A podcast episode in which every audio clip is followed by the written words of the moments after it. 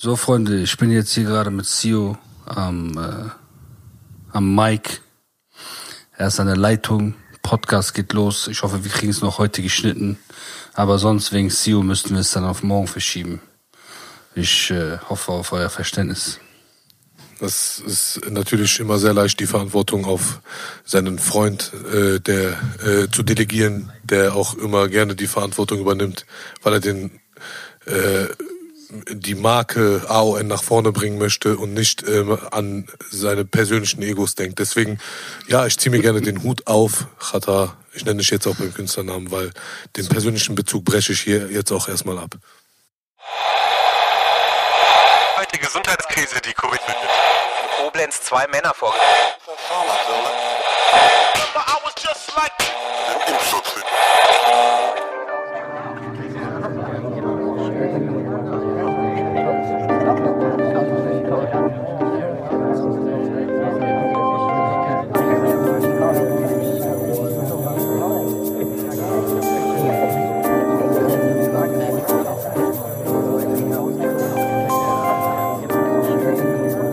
Was läuft, was läuft, was, Was läuft, was läuft, was geht, was geht?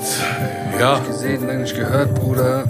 Wie wir letztens schon festgestellt haben, wir sprechen nur noch über Paul Bitcast. Bruder, wie geht's? Alles gut?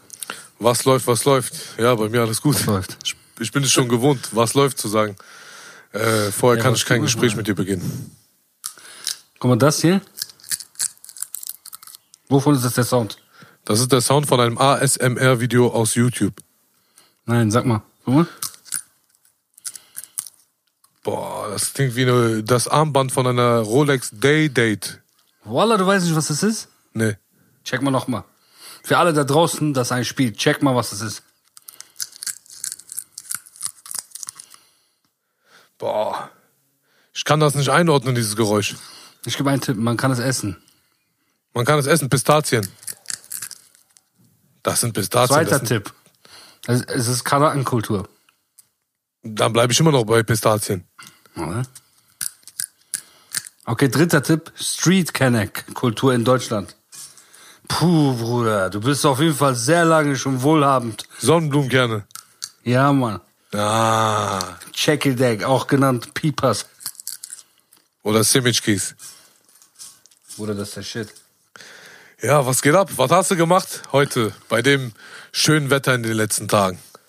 Ja, Bruder, ich habe heute tatsächlich, eigentlich wollte ich einen Gast haben heute. Ne, wir hatten ja letztens schon gedacht, komm, wir holen einen Gast dazu. Und hab einen äh, gemeinsamen Freund von uns beiden mh, connected. Den hatte ich schon vor zwei Wochen angeschrieben, aber der hat einfach nicht geantwortet. So, ey, komm zum Podcast dazu. Oh. Das ist ein Bekannter, ich kann seinen Namen leider noch nicht nennen, weil ich will was erzählen über die.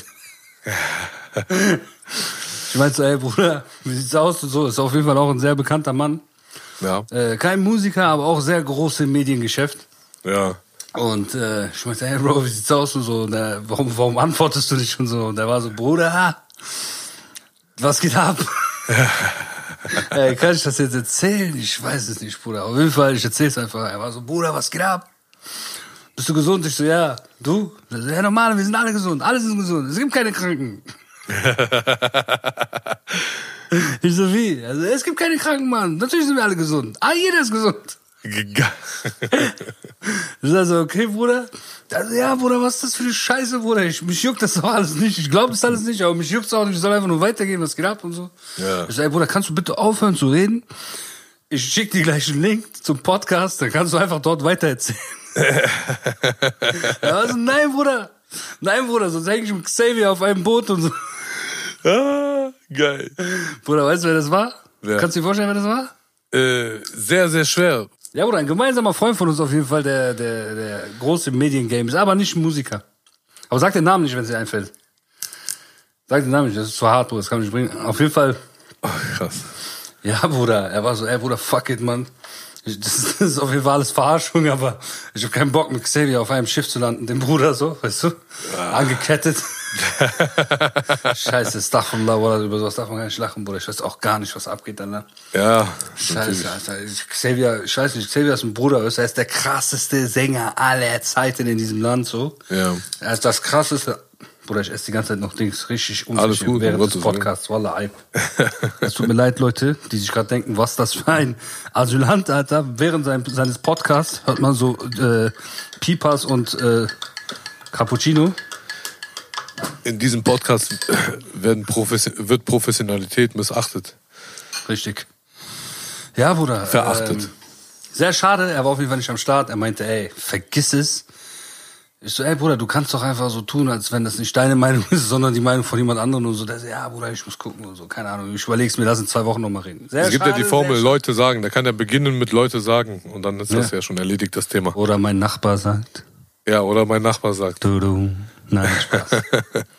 ich habe wirklich einen Nachbar. Ja, Mann. Wie sieht der denn eigentlich aus? Kannst du mal deinen Nachbar beschreiben? Optisch würde mich mal interessieren. Darfst du das überhaupt? Also, wenn ja, bitte tu das doch. Also mal. ich würde es sehr gerne machen, aber aus Datenschutzgründen äh, lasse ich es lieber. Kannst du wenigstens äh, äh, die Haarfarbe nennen? Arisch blond. Anthrazit. Nein, arisch blond. Ah, okay. Ja. Alles klar. Erzähl mal, was gibt bei dir? Ja, äh, nach wie vor bin ich viel damit beschäftigt, äh, eigentlich nichts zu tun, vor mich hin, also die Zeit einfach irgendwie totzuschlagen. Ich gehe nach wie vor zwischendurch zum Sport. Hier und da rauche ich mal eine, eine Haschisch-Zigarette und da spiele ich mal ein Playstation-Spiel. Da schreibe ich mal eine Alte an. Aber treffe mich dann doch nicht mit ihr, weil ich Angst habe dann. Ähm, und so weiter und so fort. Ist es so? Es ist in der Tat so. Also ich weiß es nicht. Manchmal ist es natürlich so, dass im Alleinsein gewisse Bedürfnisse außer Acht gelassen werden. Und es ist dann so, dass mein Trieb meiner Intelligenz und meinem rationalen Verstand zuvorkommt und somit meine Gehirnfunktion übernimmt. Und dementsprechend handle ich eigentlich unverantwortlich, gerade hier in der Corona-Krise nur. Es tut mir leid, Leute, ich äh, gebe mir wirklich Mühe, aber die Herausforderung ist wirklich viel zu groß, als dass ich dafür stark genug bin, um da einfach äh, Disziplin zu bewahren. Das geht leider nicht. Dann werde ich schwach und schreibe eine Alte an. Aber danach ist es doch so, dass ich Angst habe vor einer Infektionskrankheit mit Corona und mir erstmal eine FFP3-Maske kaufen muss, bevor ich solche Bedürfnisse stillen kann. Verstehe, verstehe. Ja, sicher, sicher, Bruder. Ja, natürlich, Safer Sex, äh, deswegen kaufe ich mir eine Maske, eine Gesichtsmaske. Ich, ich, äh, Safer Sex, es steht jetzt für mich das Auto. Ja, apropos Masken, nächste Woche Montag soll ein NRW äh, Maskenpflicht äh, starten. genau. In Bayern auch. Äh, und noch einige andere Bundesländer schließen sich da irgendwie stündlich an. Ich glaube, es ist jetzt schon so, dass in Geschäften und in öffentlichen Verkehrsmitteln die Maskenpflicht besteht. Oder das ist halt erst ab Montag so in NRW. Was sagst du dazu? Ja. Hast du dir schon überlegt, welches Design du äh, auf deine Maske haben möchtest? Nee, ich habe so, schon so von ein paar Companies, von so Labels oder keine Ahnung was, so für, für Designern Masken geschickt bekommen. Mit so mit Designer-Brands drauf, so Louis Vuitton, Gucci, dies, das. Sieht auf jeden Fall fresh aus. Aber keine Ahnung, oder ich, ich, ich, hab, ich zieh die nicht an, weißt du? Ich gehe raus, ich gehe kaum raus. Ja. Wenn ich rausgehe, dann ziehe ich dann doch so eine medizinisch aussehende lieber an, weißt du? Da fühle ich mich sicherer als mit so einem Louis Vuitton-Ding. Ja, ja. Ich auch, auf jeden Fall. Ich will auch vorne so einen Filter haben. Ich will halt nicht einfach nur so eine Maske haben, ich will vorne auf jeden Genau. Fall einen Filter haben. Eigentlich will ich sogar mit Gasmaske rausgehen, nur das Problem ist, das hat noch keinen Style, das, der Drip ist noch nicht angekommen. Das dauert noch ein paar Jahre. Mit Gasmaske, sagst du? Ja, genau. Mir ist letztens eine gewisse Sache aufgefallen bei vielen deutschen Rappern da draußen. Und zwar, was hältst du eigentlich davon oder generell im Rap, so, dass jetzt englische Sprachanglizismen gar nicht mehr für so, also dass das, ich habe das Gefühl, dass es bei der breiten Masse kein Fremdschamgefühl auslöst, sondern es etwa als etwas angenommen wird, was sogar Coolness äh, widerspiegelt und es etwas ist, womit diese Leute Identifikation aufbauen können. Also ich in meinem Umfeld kenne keinen, der so redet, wie zum Beispiel ich äh, in seinen Texten oder auch generell im allgemeinen alltäglichen Sprachgebrauch. Ich zähle die Racks und zähle die Bricks. Das habe ich noch nie in meinem Leben gehört. Also, kennst du jemanden, der so redet? Ja, doch, ich kenne tatsächlich, äh, also ich ähm, kenne Leute, die so reden und ich habe auch äh, viel mit so Leuten zu tun gehabt, auch schon damals tatsächlich. Das, deswegen ist es für mich interessant. Ich habe äh, schon damals in den, ich rede jetzt von den 90ern, gab es immer so, wenn man es eine Bewegung nennen kann, wirklich, äh, es gab immer so eine Bewegung in der Jugend, immer so ein Teil, weißt du, so eine Subkultur, die so geredet hat. Das waren dann immer so die, ich sag dir, wer das war. Das war die Mischung zwischen Kennex, Reschus, Almans. Es war so die Schnittstelle zwischen allen, die aber so sehr viel nach Amerika geguckt haben. So sehr viel, weißt du? Also zum Beispiel bei uns in Bonn, in Bad Godesberg, wurde viel so geredet. Ich war ja auch eine Zeit lang da auch in der Schule. Und da gab's das auch tatsächlich, wo sehr viel so Anglizismen benutzt wurden. Und das, diese, diese Subkultur gab's immer schon so ein bisschen in äh, Deutschland. Es waren halt Leute, die viel darüber geguckt haben, die, die standen Filme immer ohne Untertitel, äh, sorry, mit, wenn mit Untertitel, aber nicht synchronisiert angeguckt haben, die viel irgendwie Stand-up-Comedy immer Originalton geguckt haben und so, weißt du? Das gab's immer schon, das war aber eine kleine Subkultur damals, weißt du? Es war nicht, nicht weit verbreitet so, weißt du? Und was jetzt in den letzten zwei, drei Jahren passiert ist, so, ist, dass sich das in der Jugend sehr verbreitet hat und irgendwie schon normal ist, weißt du? Ich feiere es. Natürlich, damals hätte man sich dafür geschämt. Damals war es aber auch was anderes. Damals war so, wir waren auf der Straße so und die Straße hat gerade sehr selbst mit äh, der Identität seiner Kultur gekämpft. 90er und Anfang 2000er war das so, dass die Straße, ohne es zu merken, kulturelle Eigenschaften entwickelt hatte. Sei es Klamottenstil, Sprache und das war aber noch nicht anerkannt. So, also es war noch nicht so, dass man das so wirklich gesehen hat, dass das Eigenschaften waren, sondern es kam, es war einfach da und es wurde nicht so richtig registriert, weder von einem selbst noch von der äh, von anderen Leuten, die nicht zur Straße gehörten. Es gab nur immer hier und da irgendwelche Leute von der Straße, die entweder kunstaffin waren oder Kultur die auf sowas geachtet haben oder Musiker waren und denen sowas aufgefallen ist. Ne? Unter anderem auch wir so waren diese Menschen, die immer schon auf sowas gewartet haben. Weißt du, was ich meine damals? Waren wieder so, es war immer so, ey, wir sind hier in Deutschland, wir sind so die Straßenethnie, so die, äh, die Minderheit. Äh, die auch äh, hier so das Straßending macht eigentlich, aber es wird hier nicht so angesehen, wie das in anderen Ländern ist so. Mit der Kultur, dass das was kulturell Wertvolles auch haben kann. Weißt du, was ich meine? Es war hier einfach nur so assi. Ja. Aber zum Beispiel in Amerika oder in Frankreich sind daraus kulturell wertvolle Sachen entstanden, die dann auch große Business äh, zur Folge hatten. Das gab es in Deutschland noch nicht so richtig. Genau.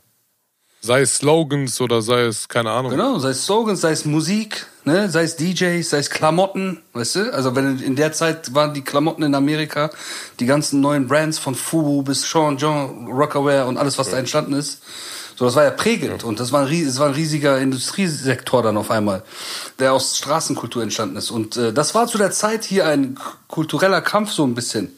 Und zu der Zeit war das dann, weil dieses Anglizismen, äh, mit, mit Anglizismen, also mit englischen Wörtern so Deutsch zu sprechen, war dann halt so komplett Erzfeind. Weißt du, was ich meine? Weil es gerade so der, der, der Street-Slang, so der Kanaken-Slang, den gab's, aber der entstand gerade so das erste Mal, dass das registriert wird als ein Slang. Also das war aber nur in der Straße so. Und später durch die Musik und Rapper, die das dann auch viel verwendet haben, hat sich das dann auch etabliert in anderen Kreisen. Und als es dann groß wurde, hier in Deutschland, jetzt sage ich mal so 2000, so, so mit uns und den Aslaks und äh, anderen noch, weißt du, massiv tatsächlich auch mit Ghetto-Lied so, wenn er nicht sogar einer der ersten war. Und viele andere dann auch. Es ist dann sehr groß geworden und jetzt ist schon normal. Jetzt reden ja schon alle so. Und seitdem das normal ist, weißt du, und es auch kein Identitätskampf ist der Kulturen, glaube ich, es hat dieses Englische angefangen, so als nächster Step. Weißt du, was ich meine? So, jetzt juckt auch keinen mehr. Jetzt ist das sogar gemischt, weißt du, du redest so, die reden englische Wörter mit Kennex-Slang-Wörtern, so, weißt du, was ich meine, Bruder? So, alles ist gemischt, so. Ist crazy. Und deswegen feiere ich es, weißt du, weil es ist natürlich, es ist organisch so. Damals wäre es nicht natürlich gewesen. Damals war der Kampf so dieser Sprache, dieses Straßenslangs so das Wichtigste, dass das sich erstmal durchsetzt. Das hat dann endlich geklappt. Und jetzt, ja, jetzt dieses englische Ding noch da. Auf jeden Fall. Also, Es gibt, also definitiv, es ist auch auf jeden Fall so, dass es in der heutigen Zeit auch viel gewohnter klingt, diese Artikulationsform. Ich muss halt natürlich sagen, dass es an gewissen Stellen, also es ist jetzt nicht so, dass ich eine Intervention dagegen oder irgendwie dagegen auf die Straße gehe und dagegen protestieren würde. Aber an gewissen Stellen ist es einfach so, dass ich ungewollt oder ohne irgendwie mit irgendwelchen vorbelasteten Gedanken an die Sache heranzugehen, dass sich irgendwie Fremdschamgefühle auslösen, weil das dann doch manchmal zu extrem ist, weißt du? Ja. Es ist jetzt auch nicht so, dass ich irgendwie andere Länder vergleichen will, aber man muss sich dennoch die Frage stellen, kennst du ein Land außer Deutschland, in dem das so Ähm, ist? Ich glaube in Schweden, also ich habe ja viele Verwandte dort und äh, in Schweden war das schon vorher immer so. Also ich glaube die Länder, auch jetzt Holland und so Skandinavien und Dänemark weiß ich nicht, aber Holland und Skandinavien weiß ich so, da dadurch, dass da auch immer schon äh, nicht synchronisiert wurde bei Filmen und Fernsehen, ne? also amerikanische äh, Sendungen wurden nie synchronisiert, war immer auf Englisch. Dadurch sind die auch mit englischer Sprache ganz anders aufgewachsen, sprechen auch, wenn die reden, amerikanisches Englisch schon seit klein auf, so, weil die halt durchs Fernsehen viel mit amerikanischem äh, Englisch zu tun hatten. Und äh, in deren Sprache ist das sehr, sehr krass drin. Und das nicht mal bei der Hip-Hop-Kultur nur. Also das ist bei allen da so. Weißt du, hier ist es dann eher aus der Hip-Hop-Kultur so. Gefühlt kommt das eher daher so, aber äh, in den Ländern ist das noch krasser. Und auch, es gibt auch viele Länder so im, im Mittleren Osten, wo das möchte gern cool ist, so, dann ist es dann aber auch Fremdscham meiner Meinung nach so, also für mich, wo die äh, dann auch gerne, das gibt's überall. Guck mal, das gibt's auch in in äh, so es gibt immer in Sprachen ich merke das so es gab zum Beispiel äh, Kurden aus dem Iran die gerne so immer persische Wörter dann auch voll persisch ausgesprochen haben so weißt du das ist so man findet dann irgendetwas stylischer weil das aus der gerade alles dominierende Musik kommt so diese Musik kommt dann aus dem Land äh, oder in der Sprache oder Filme weißt du und dann will man so weißt du das ist dann so ein bisschen vorbildmäßig man will so sein wie die weißt du ich meine so Einfluss halt Einfluss so. Ja. Ja, voll. Guck mal, das gibt's ja auch bei äh, äh, mir in Ja. der Muttersprache, weißt du?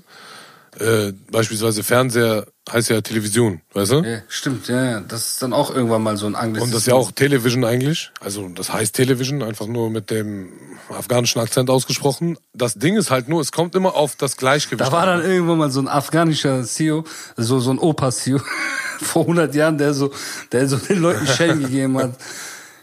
Totschera, irgendwie, sie, äh, half mir sein. Television, Television. das, das Ding ist, es kommt immer auf das Gleichgewicht an. Und es kommt auch immer auf die Art an. ne? Wie gesagt, es gibt Leute, äh, bei denen kommt das sogar cool rüber. Oder Rapper, bei denen kommt das sogar cool rüber.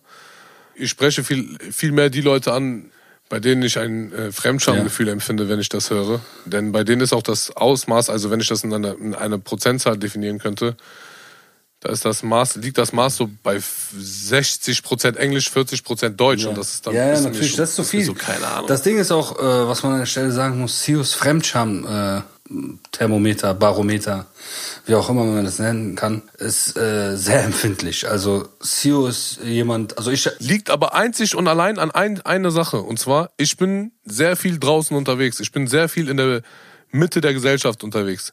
Und ich kenne keinen in diesem generellen Vibe, in dem ich stattfinde, kenne ich, kenne ich diesen, also dieser Sprachgebrauch oder, und generell das, was dieser Sprachgebrauch ausstrahlt, die Identifikation und die Persönlichkeit, die das verkörpert, die ist so fern und so angreifbar für mich, dass ich da einfach viel zu große Angriffsfläche sehe. Und dieser Prozess findet in meinem Gehirn in Millisekunden statt. Und ich komme direkt zu dem Endergebnis, bah, was bist du für ein peinlicher Opfer, schäm dich, red mal wie ein vernünftiger Mann. Red mal nicht wie eine Muschi. Ja, ja. Oder keine Ahnung was, weißt du? Auf jeden Fall lange Rede, kurzer Sinn. Das ist das, was ich manchmal bei gewissen Leuten empfinde, aber es gibt halt auch gewisse Leute, bei denen empfinde ich das gar nicht, weil die Attitude, die die mit diesem Sprachgebrauch rüberbringen, ist einfach, äh, finde ich, es fördert es sogar, ne?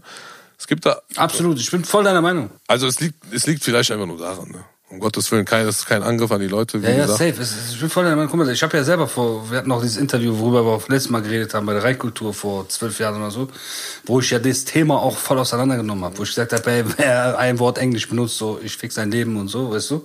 Weil ich das so schlimm fand, weißt du? Aber es ist auch immer ein Zeitding, weißt du? Dieses ganze kulturelle Sprachgebrauch, auch Musik, das ist alles immer, wann, zu welcher Zeit kommst du damit? Und jetzt ist es einfach reifer, aber es ist genau wie du sagst. Es gibt Leute, bei denen das authentisch kommt. Und es gibt bei Leute, bei denen das übertrieben Fremdscham wegkommt. Ich weiß genau, was du meinst, weißt du?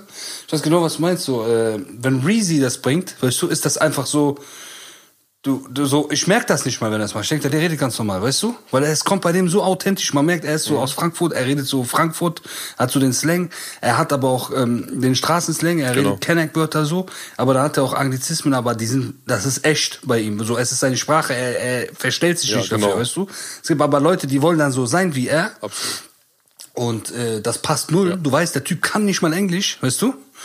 Weißt du, ich meine? So, die können nicht mal Englisch und dann fangen die. Du hast es gerade sehr gut beschrieben. Du hast einen, einen, Gefühlsausdruck beschrieben. Und zwar, es gibt auch einige Rapper und auch unter anderem Reezy, bei denen fällt mir das gar nicht auf. Und da habe ich das Gefühl auch null. Aber es gibt halt einfach auch einige, bei denen das so krass in Vorschein tritt, weil da auch die Betonung auf diese Wörter dann plötzlich auch noch so stark akzentuiert werden, dass einfach nur Gayness ausgestrahlt wird. Da, es tut mir leid, da kann ich einfach nicht mit umgehen. 100 Prozent, ey. Und weißt du, was auch noch ein Punkt ist? Wenn die vor einem Jahr noch nicht so geredet haben. Das ist das Schlimmste. Wenn der vor einem Jahr noch ganz anders geredet hat und auf einmal redet der so, weißt du? Und wenn der vor zehn Jahren anders geredet hat als vor fünf Jahren, weil auf einmal haben doch alle so Kenneck-Slang gesprochen. Auf einmal, weißt du, was ich meine? Obwohl das letzte Woche noch nicht so war. Das ist dann so Trend hinterherlaufen, dass dann auch, da kriege ich auch allgemein, generell kriege ich da immer Fremdscham, weißt du? Genau, es gibt auch einige Leute, genau, das ist halt auch etwas, was mir auffällt. Es gibt einige Leute, die länger im Rap-Geschäft sind, wahrscheinlich ein Jahrzehnt, und bei denen man diesen Switch in diesem Sprachgebrauch mitbekommen hat. Und darin verliert sich schon für mich die Authentizität in einem sehr hohen Maß. Aber es ist halt auch jetzt nicht so wichtig. Ja. Ich wollte eigentlich nur mal Ja. deine Meinung dazu wissen, was du dazu empfindest, weil ich irgendwie vorhin so ein Lied gehört habe und es ist mir einfach gerade in den Sinn gekommen. Ja, es ist allgemein äh, so ein Timing-Ding, weil man könnte jetzt auch sagen, hey, Juba, vor zwölf Jahren hast du in diesem Interview gesagt, hey, kein Englisch und so. Ja, habe ich auch gesagt, so zu der Zeit war es auch so, jetzt ist es auch auf jeden Fall anders. Äh, Es ist einfach eine andere Zeit. Es ist auch wie dieses orientalische, diese orientalischen Vibes in, im, beim Singen von Mero zum Beispiel. Das war so vor fast ja. 15 Jahren hat äh, Moabed und Chetin haben das in Köln gekickt. So, das waren glaube ich so die ersten, die man so registriert hatte. So, Ne, kannst du dich erinnern? Das waren dann so, das gab's nur auf Tapes und auf gebrannten CDs, das gab's Ja, gar ja. nicht offiziell released und so. Und, aber das hatte voll die Runde gemacht. Das war so überall. Die haben so damals Musik, so Tür mit türkischen äh, Melodien und so, haben die auf Deutsch gesungen. Und alle Mädchen, egal wo, die haben das in Autos gehört. Überall hast du es gehört. Wie hieß das nochmal? Sie liegt in meinen Armen. Genau. Und dann hat er doch einen Deal bekommen, dann hat er das offiziell released, Moabed und so. So, und das hatte nicht den Erfolg, den viele vielleicht dachten, dass, dass den er haben würde. So, äh, der Deal war zwar fett, so wie ich damals mitbekommen habe, aber es war dann nicht so dieses, so das, das neue Genre, war es nicht. Obwohl das eigentlich logisch gewesen wäre, dass das neue Genre ist. So wie in jedem anderen Land, wo die größte Minderheit mit ihrem Style irgendwie auch ein großes Genre ist, sei es in Amerika die Latinos oder äh, in, keine Ahnung, in, in Frankreich die Algerier, weißt du?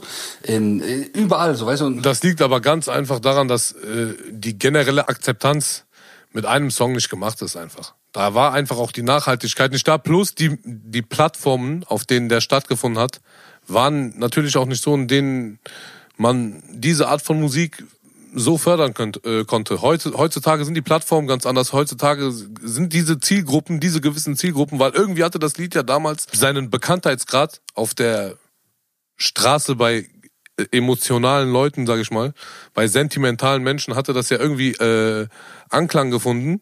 Und das waren sehr viele Menschen. Dieser Song wurde sehr bekannt, obwohl es eigentlich gar keine Plattform zu der Zeit gab, wo man Musik einfach so leicht konsumieren konnte oder generell auch so ein, ich sag mal, deutschsprachige subkulturelle Musik irgendwie so populär werden konnte so schnell. Was auch immer, der Markt war einfach nicht so groß, weißt du? Ja, ja. Die Zuhörerschaft war einfach nicht so groß. Und wie gesagt, mit einem Song ist das nicht gemacht. Und vielleicht auch einfach zur falschen Zeit am falschen Ort mit der richtigen es Sache, aber genau weißt du? das ist es. Genau das ist es. Also, wie du sagst, es gab die Plattformen damals nicht, die dafür nöt- nötig gewesen wären. So, man konnte, der Konsum war nicht so real, so echt, wie er jetzt ist, weil jetzt kannst du einfach hören, was du willst. Damals musstest du hören, was dir im Radio oder im, im Fernsehen vorgespielt wurde, so. Oder wo- wenn du Glück hattest, hast du eine gebrannte CD bekommen.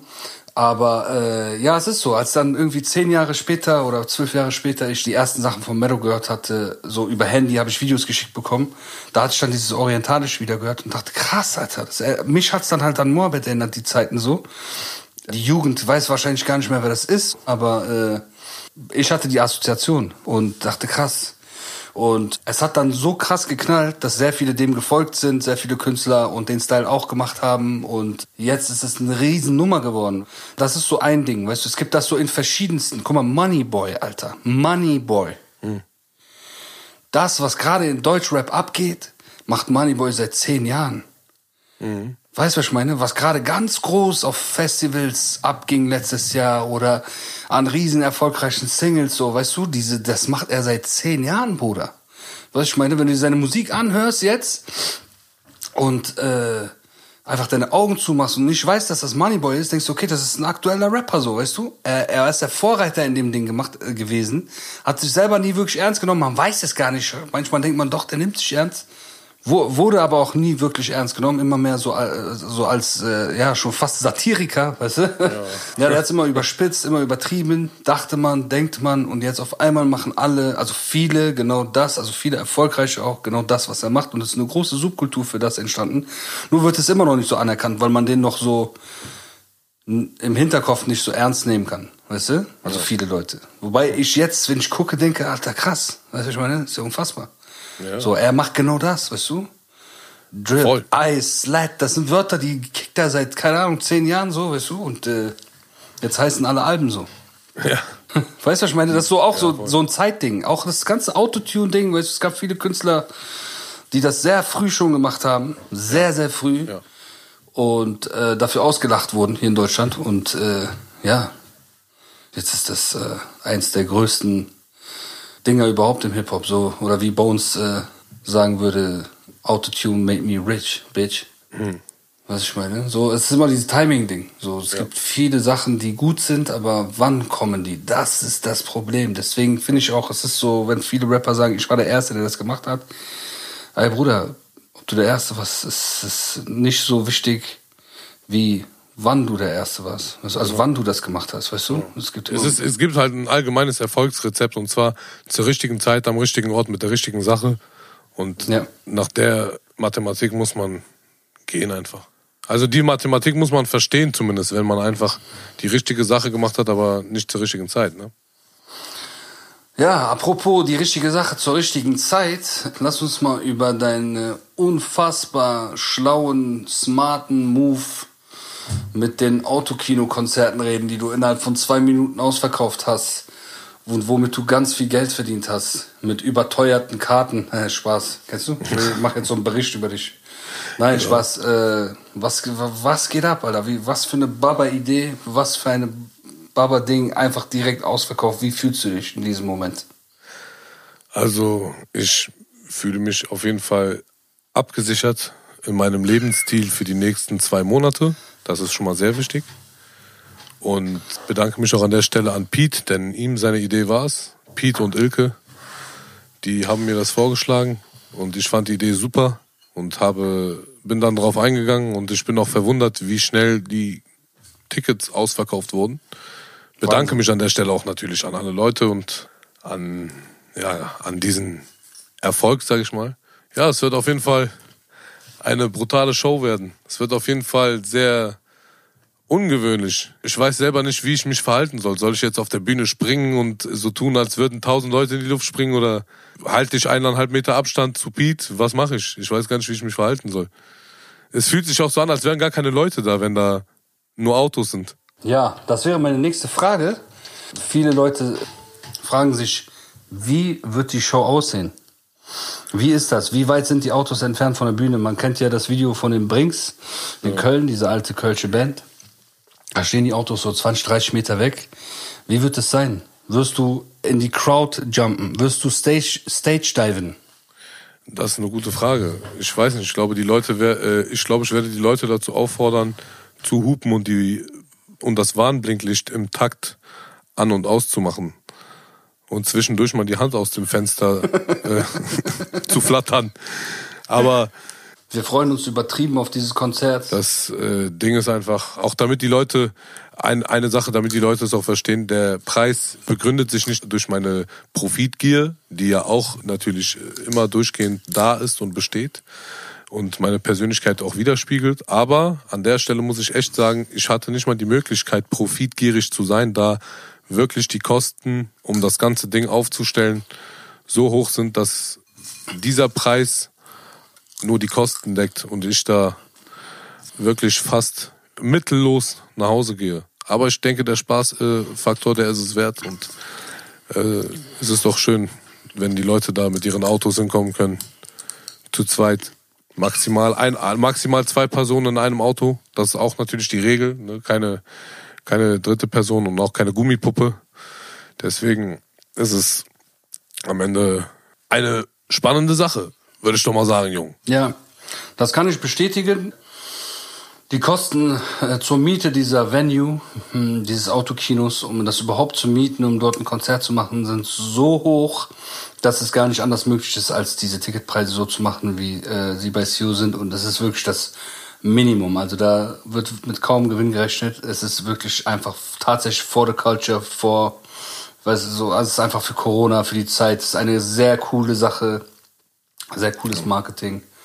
Ja, Mann. Äh, wir freuen uns alle sehr drauf, Sio. Danke, dass du live spielst für die Welt. Ich fühle mich geehrt und wollte an der Stelle fragen, bist du dabei? Ich würde sehr gerne kommen. Ich habe ja schon in den Kommentaren bei deinem Post äh, geschrieben, wie es denn sein würde. Müsste ich im Backstage in einem Auto chillen? Weil, äh, also, beziehungsweise darf ich das? Weil ich würde ungern aussteigen im Backstage, um Kontakt mit anderen Menschen zu meiden. Würde Ja. ich gerne im Auto bleiben, Ja. weil ich vorsichtig bin. Ja. You, you know the name of the game. Ja. Und äh, wie ist das? Das müssten wir noch vorher checken. Also ich will sehr gerne kommen. Äh, ich will nur gerne wissen, wo ich da verbleibe und äh, ob ich da äh, äh, eventuell auch meinen Köftespieß im Catering anbieten kann. Hatte ich mir auch schon gedacht. Definitiv kannst du das. Also äh, für diese Problematik haben wir natürlich schon, schon gesorgt. Wir haben da einen äh, Smart Cabrio, der dich natürlich vor sämtlichen Infektionen schützt durch die sichere Kon Baukonstruktion dieses PKWs. An der Stelle ist es dann auch so, dass du mit diesem Smart in den Backstage-Bereich reinfahren wirst und auch auf die Bühne fahren wirst und die Nahrungszufuhr über das Cabrio-Dach geschehen wird. Das ist ungefähr die Vorstellung, wie wir dieses Problem auch, glaube ich, medizinisch steril gelöst haben. Ja, cool. Das finde ich toll. Das finde ich gut. Genau. Ja, nice. Also darauf freuen wir uns sehr. Freuen sich viele. Aber was geht sonst? Hast du Mucke gemacht? Ich bin die ganze Zeit am Schreiben. Ich bereite gerade drei, vier Songs vor und will die dann im Studio aufnehmen. Das sind drei, vier Songs, die drei, vier völlig verschiedene Facetten aufweisen. Und das ist das erste, was ich jetzt in Angriff nehme. Das sollte in der, in dieser, in, was haben wir denn, Mittwoch? Ja, in dieser Woche noch geschehen. In dieser Woche noch geschehen und ich habe es jetzt noch mal eine Woche aufgeschoben, weil ich da noch ein bisschen Perfektionierungsarbeiten geleistet habe. Aber Okay. jetzt bin ich zufrieden und ich denke, Ja, das gut. ist noch mal, äh, dass ich noch mal für eine weitere Explosion sorgen muss. Sehr schön. Das erwarten auch alle sehnsüchtigst. Sehr- Das Sehr freut schön. mich doch sehr. Was ist denn mit dir? Wie weit bist du denn mit deiner Musik? Kommt denn noch allgemein Qatar-Musik oder ist Qatar nur noch ein Labelchef und ein Geschäftsmann, äh, der sein Geld verdient mit unmoralischen Produkten wie Corona, äh, äh, Entschuldigung, wie Infektion, Masken äh, zu überteuerten Preisen? Pandemieprodukte bitte. Genau, Das ist, der, Pandemieprodukte. das ist der Begriff. Ja, Bruder, es ist. Äh, ich muss so viele Feature-Parts gerade aufnehmen, dass das so mein größter musikalischer Hustle ist, den ich hab so. Ich muss mich die ganze Zeit um Feature-Parts kümmern, was ich auch gerne mache, aber du weißt, wie es ist, Bruder. Man muss die schreiben, man muss die recorden. Viel Text, ne? Es ist immer Ja, viel ja. Text als Rapper, ne? Ja, und besonders bei Feature-Parts gibt man sich immer gerne Mühe, weil man macht es dann auch für jemanden, der, den man mag. Und da will man natürlich auch einen tollen Part abliefern. Wie ist das denn mit dir? Ich habe gesehen, äh, du hast ein Bild gepostet mit Farid Bang. Genau. Wie sieht's denn da aus? Das sieht ja stark nach einem Feature aus. Ja, also ich weiß nicht, ob ich an der Stelle was verraten darf, aber da kommt was auf die Leute zu. Etwas Gewaltiges. Du weißt, dass sehr viele Leute sich sehr viel, sehr darauf freuen, unter anderem ich. Weil ich bin sehr gespannt, Digga, was da an Lines kommt. Oh mein Gott. Ja, auf jeden Fall, ähm, äh, ja, wird ein sehr geiles Ding auf jeden Fall. Jetzt habe ich es verraten. Hast du schon recorded? Ja, ja, der Song ist fertig komplett. Ich kann dir den gleich mal schicken. Boah. Sehr wild. Ja, also auf jeden Fall, ähm, ja, das ist auf jeden Fall. Ich möchte nichts verraten, wie gesagt, ist, du kennst mich, wie ich bin. Wenn bei so Sachen halte ich mich immer mit der Information sehr vor und warte immer einfach nur darauf, bis dieser Tag kommt und dann soll das Ding seinen Weg gehen einfach und die Leute sollen und seinen Impact auslösen. Sehr schön. Sehr schön, darauf freuen wir uns auf die. An der Stelle auch nochmal ein Gruß an Farid Bang, äh, an alle, die hier gerade zuhören, bestellt euch das Album Genki Dama. Ich weiß nicht genau, wann das jetzt rauskommt. Es wurde ja irgendwie einmal verschoben aufgrund, wie alle anderen Alben auch, oder viele andere, Alben auch von äh, Rappern aufgrund der Corona-Krise, wegen der Produktionsstätte oder wegen irgendwas. ja, ja. Und äh, ja, wie gesagt, Ja. und viel Erfolg mit der Viele Platte. Grüße an Farid Bang auch an dieser Stelle. Wie Sio schon sagt, bestellt euch sein Album vor. Es wird wilder denn je, denn SSEA ist drauf. Und wir sind sehr gespannt. Wir freuen uns. Bruder, guck mal, eine Sache, mit der ich, äh, über die ich schon länger mit dir reden wollte, Bruder. Das habe ich tatsächlich nicht mal jetzt, abgesehen vom Podcast, auch im echten Leben wollte ich die ganze Zeit mit dir reden, also so im normalen äh, Tag so. Ja. Äh, und zwar, als ich im Knast war, Bruder, und du, äh, und du dein Album aufgenommen hast, das äh, Bumsen-Album, ne? Ja. Was ging da ab, Bruder? Ich weiß noch, das war so eine Zeit, ich war so im Knast, ich war so überempfindlich und so, ich war so voll Dings. Ich war voll nervig, ne? Sag mal bitte. Ich war übertrieben nervig, so mit Anrufen. Wie sieht's damit aus? Was im Studio? Hast du das gemacht? Ich war so richtiger nerviger Knast. Ich weiß ja, Knastinsassen, so wie wir waren ja im. Man nervt, wenn man im Knast sitzt und ein Handy hat, nervt man die Menschen, die draußen in der Freiheit das normale Leben leben müssen. Weil man so den ganzen Tag da sitzt und nichts anderes im Kopf hat als das, als das eine Ding, worüber man dann irgendwie gesprochen hat. War das so, Bruder? Sag mal. Also ich hatte zu der Zeit, muss ich sagen, ich hatte da eine Phase, da wollte ich so den geraden Weg gehen, falls du dich noch erinnern kannst. Was wolltest war- du? Ich hatte eine Phase, da wollte ich den geraden Weg gehen, falls du dich erinnern kannst. Ach so. Und zwar war das so, als ich damals aus der JVA entlassen wurde, habe ich beschlossen, erstmal nach Kanada zu ziehen. Das hat natürlich, also diese Motivation hat nur einen Tag gehalten, nachdem ich in der Öffentlichkeit war und frische Luft, CO2 schnuppern durfte. Danach bin ich, äh, ich wollte nach Kanada ziehen. Ja, Wallah, ich habe so viel gehört, Bruder, aber Ne? nach Ich, Kanada... wollte ein, ich wollte einfach nach Kanada ziehen. Ich hätte einfach in Kanada dann gerappt und hätte dann einfach vielleicht äh, ein Feature mit Drake. Oder was auch immer.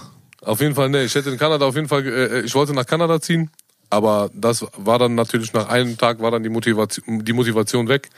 Danach bin ich, habe ich mich in die Uni, Uni eingeschrieben, habe mich für BWL eingeschrieben und bin den akademischen Weg gegangen, bin in die Uni gegangen, habe mich auch optisch dieser, diesem Vibe, dieser Atmosphäre angepasst, meinem Lebensstil angepasst und hatte dann eine Brille ohne Glas, eine rechteckige Brille ohne Glas von Vielmann gekauft, hatte einen Nicht Sakko an Ernst, und eine. Jeanshose. Ja, die hatte ich zwischendurch an, weil ich habe ja eine Sehschwäche, ich habe ja irgendwie minus zwei oder so. Da hatte ich eine, habe ich mir mal eine Brille gekauft, so, weil ich wollte ein bisschen eine bisschen bessere Sicht haben und ich habe auch gedacht, das passt jetzt gerade auch so ein bisschen zu meinem Lebensstil. Und dann Du war ich da und habe tarnen, dann, ich sah einfach aus wie ein Biologielehrer. Und danach habe ich einfach da äh, studiert und war auch sehr gut in den ersten Semestern, bis dann dieser eine Anruf kam von dir, wo du mich drum, ich sag mal, es war ja eher keine Bitte, sondern es war eine politische Überzeugung, die du mir an den Tag gelegt hast. Und das hatte so eine Wirkung auf meine Psyche und auf meine Emotionen, dass ich dann da saß in der Mensa, habe mir dort äh, das Mensa-Mittagsmenü bestellt, aber ich habe es nicht gegessen. Ich habe die ganze Zeit nachgedacht und ich war so irgendwie wollte ich einfach, dass du mich in Ruhe lässt. Was habe ich denn gesagt am Telefon? Ich wollte einfach nur, dass du mich in Ruhe lässt. Und du hast am Telefon, ich weiß nicht mehr genau, was du gesagt hast, aber ich kann mich daran erinnern, dass das, was du gesagt hast, sehr intensiv war. Weil ich auch dagegen angekämpft habe und dir eigentlich nahelegen wollte, dass ich eigentlich nicht mehr die Lebensideologie, ich teile sie nicht mehr mit dir. Ich führe, habe eine andere Ideologie, eine andere Vorstellung vom Leben. Und das hat natürlich, dieses Gespräch hat trotzdem im Alleinsein mein Denken beeinflusst. Und wie gesagt, in der Mensa, als ich das Mittagsmenü bestellt hatte und dann doch nicht gegessen hatte, habe ich viel darüber nachgedacht und hatte sehr gemischte Gefühle. Ungefähr so wie bei anderen Menschen, die in einer Krise sind, in ihrer, Be in ihrer Beziehung beispielsweise. Ne? Ich will es jetzt nicht mit einer Beziehung vergleichen, aber Oha. auf jeden Fall war das sehr äh, äh, intensiv vom Gefühl und ich habe da tagelang dran rumbeißen müssen und es waren auch mehrere Anrufe, die darauf folgten, um natürlich diesen Pegel, diesen politischen Pegel äh, hochzuhalten oder sogar noch höher zu treiben, bis er dann irgendwann mal so die 100 Prozent erreicht hatte und wir die folgende Idee hatten oder du beziehungsweise mich drum gebeten hattest, dieses Halt die Fresse Video zu machen wo du auch gesagt hattest, Sio, bitte tu mir einen Gefallen, fahr in den Straßenstrich, geh zu einer Prostituierten und äh, frag sie nach den Konditionen und zu allerletzt schilder ihr ein Bedürfnis. Dieses Bedürfnis lautete, Bitte nicht kann ich dir auch ins Gesicht kacken. Nicht ans, sondern ins Gesicht kacken. So, und das war dann natürlich die kreative Idee, der ich nachgegangen bin, weil ich dann doch ein bisschen wieder mich nach meinem alten Leben gesehnt habe und auch nach meiner alten Persönlichkeitsstruktur, in die ich dann auch wieder zurückgekehrt bin, auch optisch zurückgekehrt bin, indem ich mir gefälschte Adidas Chile Anzüge von dünnen Marokkanern aus Tannenbusch mit einem 10er Packet Gras erworben habe. Das habe ich dann angezogen und dann habe ich dabei performt und meine ersten Musikvideos gerappt. So bin ich erfolgreich geworden. Ich bin erfolgreich geworden durch Beleidigungen, durch Erniedrigungen und durch moralisch schlechte Wertevermittlungen. Damit habe ich mein Geld verdient, damit habe ich mir Reichtum angehäuft, damit kaufe ich mir eine Immobilie, damit befriedige ich meine sexuellen Bedürfnisse, damit kaufe ich mir Drip, damit kaufe ich mir Goldschmuck und äh, damit spende ich kein Geld. Boah. Das letzte ist nur Spaß gewesen. Natürlich spende Ja, ich Geld an meine Familie. Außerdem ist es nicht nur das, Bruder. Du bist, egal was du auch immer sagst, Bruder, du bist der talentierteste Rapper aller Zeiten in Deutschland und das weiß auch jeder. Vielen, vielen Dank, mein Bruder. Ich weiß diese Worte sehr zu schätzen. Ja. Kein anderer hat es zuerst gewusst, außer du. Ja, nein, Bruder, das wussten viele, das wussten viele. Ja, Bruder, auf jeden Fall, äh, ja, weißt du, es war für mich einfach, vielleicht kurz meine Seite zu schildern. Ich, war im, ich bin in den Knast gekommen, habe so anderthalb Jahre oder zwei Jahre gebraucht, bis ich an, nee, anderthalb Jahre gebraucht, bis ich an ein Handy gekommen bin. Das heißt, in diesen anderthalb Jahren als CEO hast du dann anscheinend diesen neuen Lebensweg für dich gefunden mit der viereckigen Brille und deinem Studium, was ja cool ist, Mann. So, weißt du, ich meine, das ist alles gut. Aber ich weiß noch, ich habe, glaube ich, deinen Bruder vorher angerufen als dich, so. Weißt du, ich habe so angerufen. Äh, damals unser Labelmanager, jetzt hat er sein eigenes Label nochmal Shoutout an äh, Ayo Records. Und ähm, ich habe ihn angerufen, meinte, hey Bruder, was geht ab? Und so, der meinte, hey Bruder, mein Bruder Sio, Bruder, der ist raus. Und ich so, wie der ist raus? Der will nicht mehr rappen und so, Bruder, der ist auf Studium, der läuft mit Aktentasche durch äh, Tannenbusch Mitte, mit so, nicht Aktentasche, diese Studentenmappe, so. Der läuft durch Tannenbusch Mitte und so, Bruder, der ist, der ist komplett auf einem anderen Film. Ich so, nein, Bruder. Ich war so, fuck. Direkt aufgelegt, ich angerufen, so, Bruder, was geht ab? Ich hab Handy, Bruder, es geht alles weiter, es geht alles los. So, kennst du so, wir geben jetzt Vollgas und so. Und du so, Bruder, nein, Bruder, ich mach hier mein Ding, lass mich mal mit dieser Rap in Ruhe. Das bringt doch eh nichts, das macht kein Geld, was soll ich damit und so. Und es war ja die Wahrheit. Du hast recht. Du hast so mit mir recht. gesprochen, dass ich gedacht habe, du bist in Brüserberg in deiner Wohnung. Du bist gar nicht im Knast. So war deine Stimme, dein, dein Ton, deine Tonlage. Die war gar nicht irgendwie so depressiv. Die war sehr optimistisch und auch sehr motiviert. Ja, Bruder. Ich war auch so drauf. Ich hatte voll den Film so.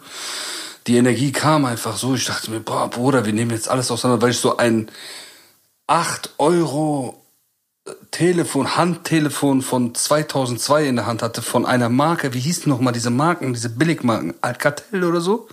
So war's, weißt du? Alcatel oder so. So ein Handy hatte ich bekommen, so richtig am Arsch, Ladekabel selbst gebastelt und so, weißt du, richtig Ding. So das Ding hatte ich und so mein Leben hatte einen riesen Sinn. Ich war so voll motiviert. Wir werden alles auseinandernehmen mit diesem Handy. Kennst du so alle angerufen, alle Videoleute da, sie ist voll auf motiviert. Und heute denke ich mir so, boah, wie motiviert ich war und wie die Leute mich einfach ertragen haben da draußen.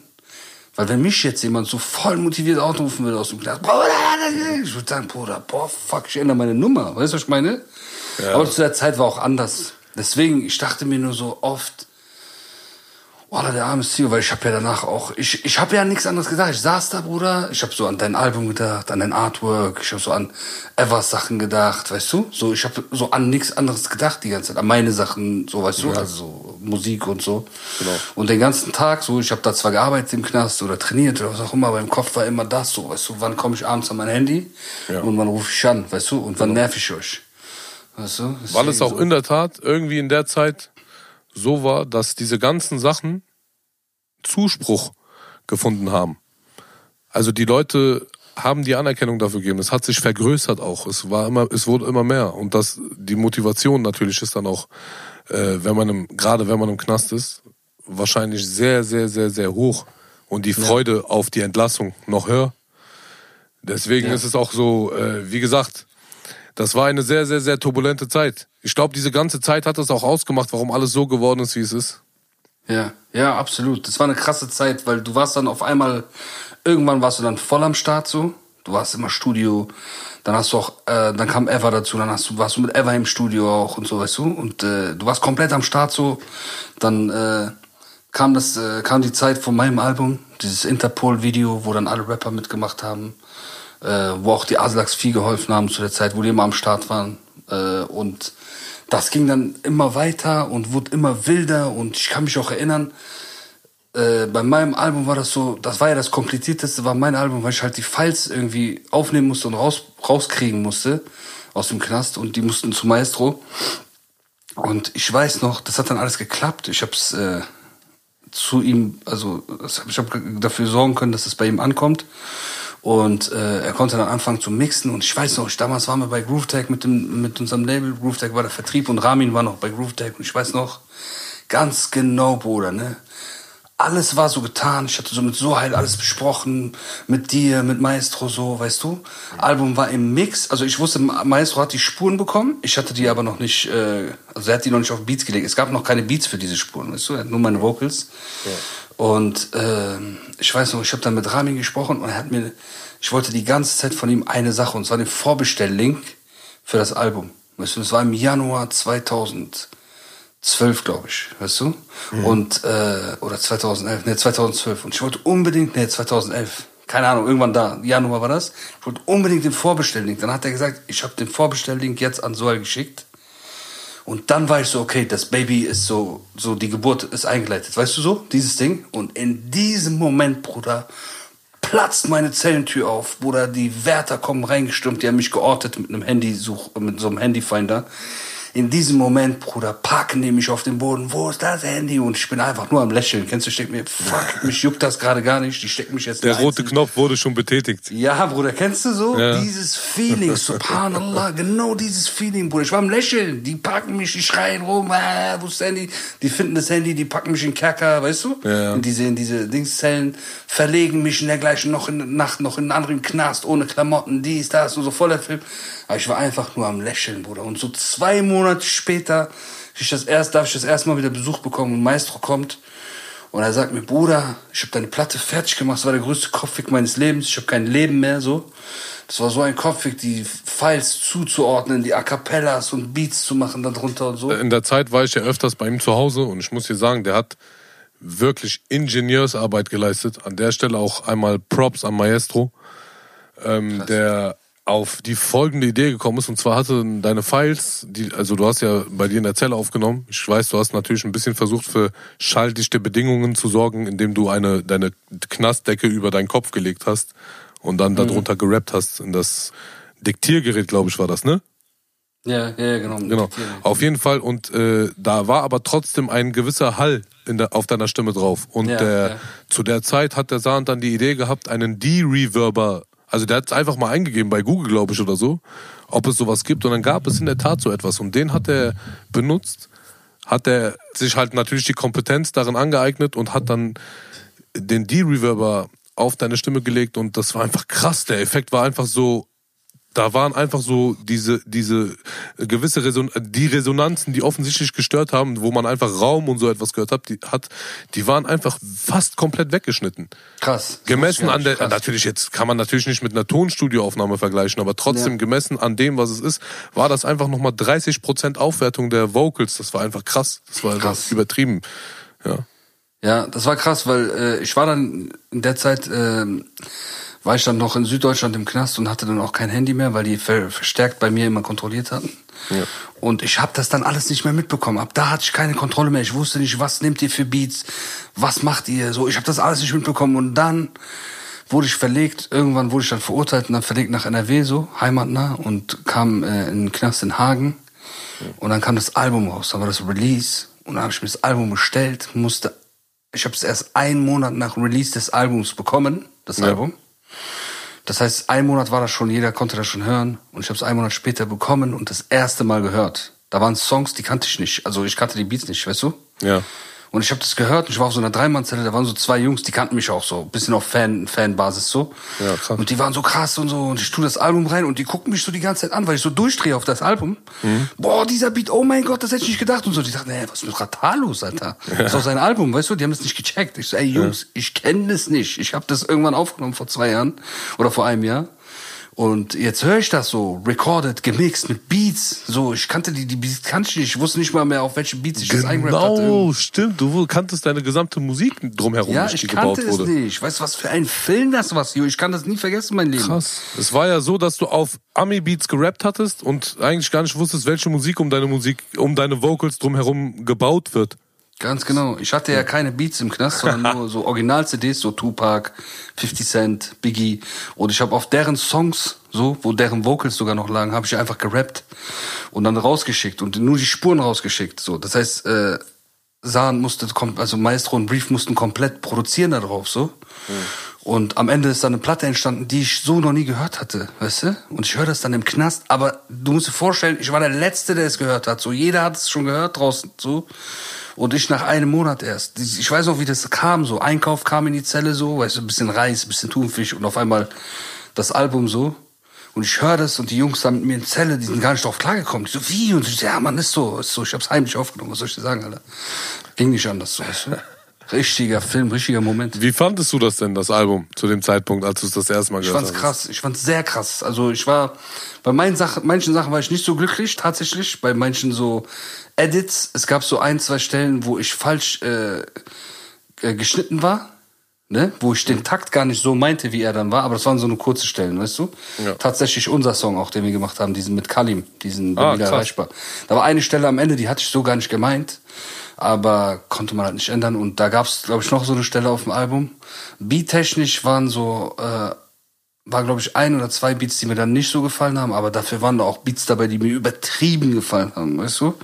So, womit ich gar nicht gerechnet habe. Unter anderem auch Bin wieder erreichbar. Der Beat, pff, boah. Wahnsinn. Bis heute einer meiner Lieblingsbeats, so. Auch Beifall. Ja, ich feier Beifall. Also für mich ist das der stärkste Song von der Platte. Und äh, schade, dass es dazu kein Video gab. Ja, ja. Ja, Beifall war auch krass. Stimmt, der war auch krass. Hab ich auch sehr gefeiert mit Ever noch, ja. Ja, Bruder, an, dem, an der Stelle Free Schwester Ever. Free Schwester ever. Ja. Und äh, Shoutouts in den Knast, falls man uns hören kann. An Schwester Ever und alle anderen Gefangenen in der Welt. Shoutouts an ehrenvolle Kriminelle im, im Knast. Ja, in diesem Sinne würde ich sagen, es hat mich auf jeden Fall sehr gefreut, mit dir zu sprechen, Sio. Und nächste Woche, wenn wir nochmal sprechen zum nächsten Podcast, wird es einige Neuigkeiten geben. Du weißt, Sio, wovon ich rede. Hashtag Autokino, ähm, Hashtag noch ein paar andere Sachen. Und über die werden wir sprechen. Und wahrscheinlich werden wir nächste Woche auch einen, Ka äh, neuen, einen Gast dabei haben, das erste Mal. Und ja, vielleicht wird's ja der eine Freund von uns. Vielleicht ist er auch nicht der erste, sondern der zweite Gast. ich freue mich definitiv sehr darauf und es war wie immer angenehm. SSEA in diesem Sinne. Assalamu alaikum.